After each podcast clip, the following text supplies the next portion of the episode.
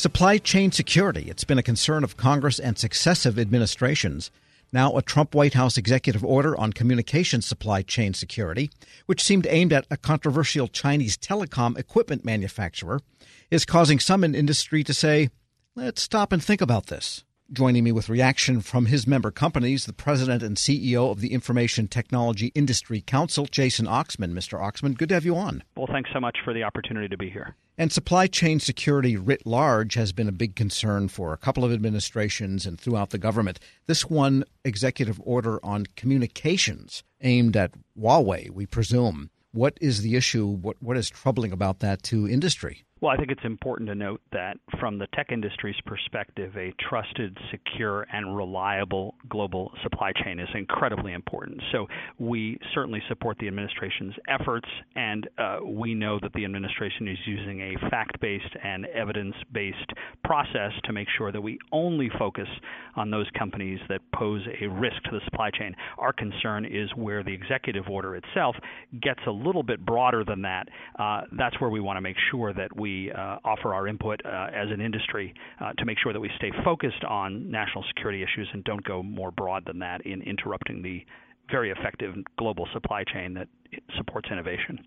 So, what would you urge the administration to change about the order, or what is it you hope they will do? Well, there are two issues here that I think uh, are important uh, to separate. One is uh, the administration added Huawei, as you noted, uh, to uh, an entities list, a list that uh, prevents U.S. companies from doing business with Huawei, prevents Huawei from doing business with the U.S., and the stated purpose there is to prevent any threat or risk to our national security. Uh, that is obviously within the administration's purview. Uh, we support their actions to protect national security. Uh, what the executive order uh, that came out last week also uh, looks at is a broader rulemaking proceeding that the Department of Commerce will engage in. Uh, and that's where we want to make sure we have the opportunity to work with the administration to make sure that as we look to protect the global supply chain, that we're not interfering with the ability of, of U.S. companies to do business around the world. we have a global supply chain, and we want to make sure that uh, innovation is protected as part of that.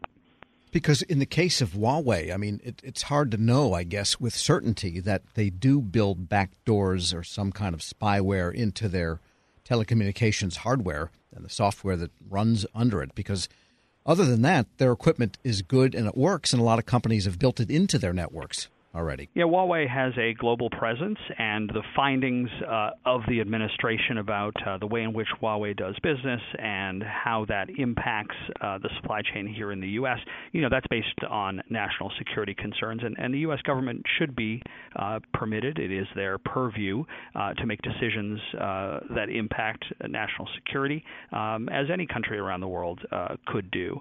Um, the executive order that you referenced before, though, is separate from the the administration's actions against Huawei. The executive order is not specifically directed at Huawei. In fact, the text of the executive order uh, is very broad. It doesn't mention any specific country or any specific company.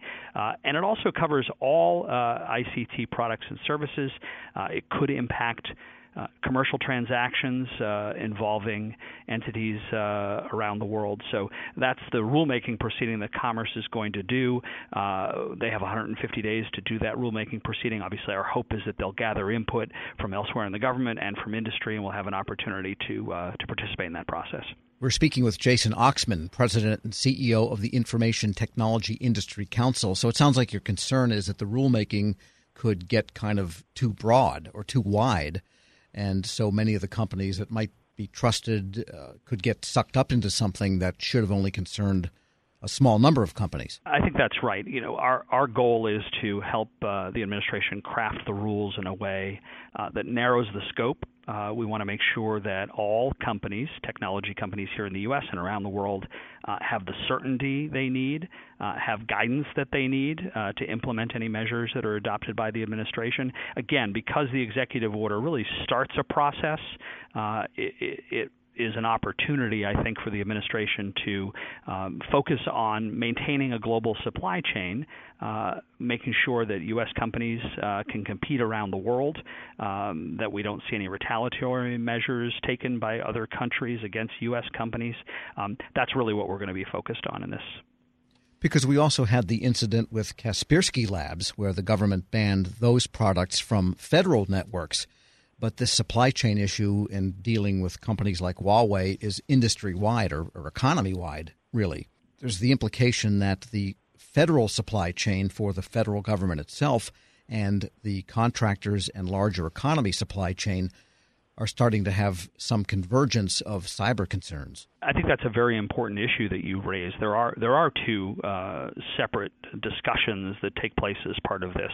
Uh, one is the government itself, and obviously the United States government is a huge purchaser of technology, uh, and um, their infrastructure investments across technology uh, are obviously very important to the operation of government. And uh, as you note, the government uh, needs to make sure that its own infrastructure is secure. and you made reference to Russia and Kaspersky. Um, that's an important uh, element of the government protecting its own infrastructure. And then the second part, of course, is uh, companies, uh, private sector investments in infrastructure. Companies obviously do business with each other. Um, we have a lot of ITI member companies that sell components into other member companies' products and services.